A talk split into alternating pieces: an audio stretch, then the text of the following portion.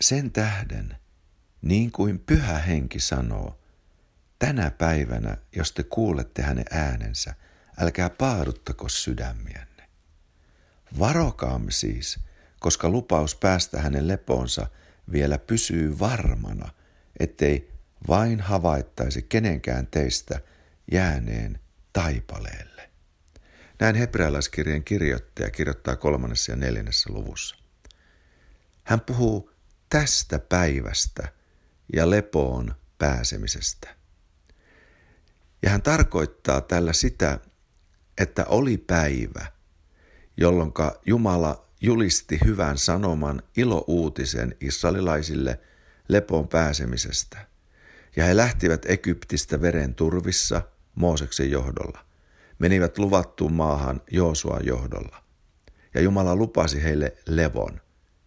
Mutta he eivät päässeet erämaassa lepoon, eivätkä päässeet edes Joosua johdolla luvatussa maassa täyteen lepoon. Miten erämaassa kävi? Miksi he eivät siellä päässeet lepoon? Koska erämaassa he katkeroittivat hänet, siis luojansa. Siksi puhutaan katkeroituksen päivästä.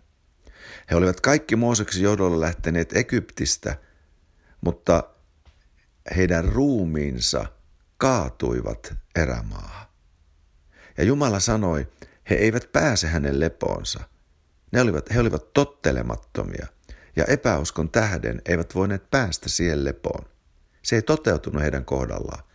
Ja siksi tuo kirjoittaja kirjoittaa, varokaamme siis, koska lupaus päästä hänen lepoonsa vielä pysyy varmana. He eivät päässeet, mutta me pääsemme. Me, jotka uskomme. Ja tässä on tämä, tässä asiayhteydessä on tuo vakava varoitus siitä esteestä, joka tulee, ettei pääse lepoon, ja se on eksyminen sydämessä. Epäuskoon joutuminen sydämessä. Sydämen luopumus elävästä Jumalasta. Ja hebrealaiskirjan kirjoittaja sanoo, varokaa, ettei kenellekään pääse tapahtumaan näin, vaan kehoittakaa toisianne niin kauan kuin sanotaan tänä päivänä. Siis erotukseksi siitä päivästä, joka oli Mooseksen ja Joosuan aikana, jolloin he eivät päässeet lepoon. Siitä päivästä Jumala erottaa uuden tämän päivän. Ja psalmin kirjoittaja puhuu siitä, ja hebrealaiskirjan kirjoittaja puhuu siitä, ja sanoo, että tämä päivä viittaa Jeesuksen kuolemaan, hautaamiseen ja ylösnousumukseen, jonka kautta me pääsemme sapatin lepoon, niin kuin Jumalakin pääsi omaan lepoonsa. Tämä koko valtava kehoitus, sen kärkenä on säilyttää usko Jeesuksen kautta Jumalaan. Valvoa omaa sydäntänsä, ettei se hairahdu, ettei se eksy, ettei tule omaan sydämensä huijaamaksi ja pettämäksi ja niin luovu elävästä Jumalasta, toisin sanoen vetäytyy ja lakkaa seuraamasta Jeesusta. Vetäytyy Herrasta ja vetäytyy hänen ruumiistaan, joka olemme me uskovat. Tässäkin ei voi kyllin alleviivata tätä kehotusta, kehottakaa toisianne joka päivä, ettei teistä kukaan synnin pettämänä paatuisi. Sillä me olemme tulleet osallisiksi Kristuksesta. Kunhan vain pysymme luottamuksessa, joka meillä alussa oli, vahvoina loppuun asti. Ei voi kyllin alleviivata tämän kehotuksen tärkeyttä, että me toinen toistamme kehoitamme. Ja kuinka me voisimme kehottaa toinen toisiamme, ellei me ole yhteydessä toinen toisimme. On niin totta, mitä on sanottu.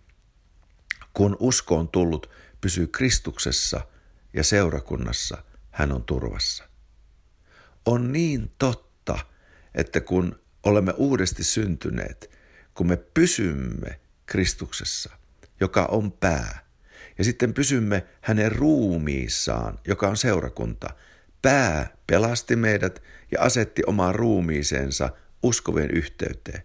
Ja nyt me, hänen ruumiinsa, olemme hänen asuntonsa. Kristus asuu meissä. meidän sisällämme ja meidän yhteydessämme. Tässä yhteydessä vaikuttaa pyhä henki, kehoittaa. Ja tässä yhteydessä vaeltain valossa Jumalan pojan veri puhdistaa meitä koko ajan niin, että meillä säilyy yhteys isän kanssa.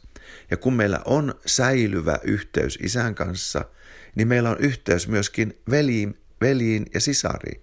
Ja näin me pysymme uskovien yhteydessä.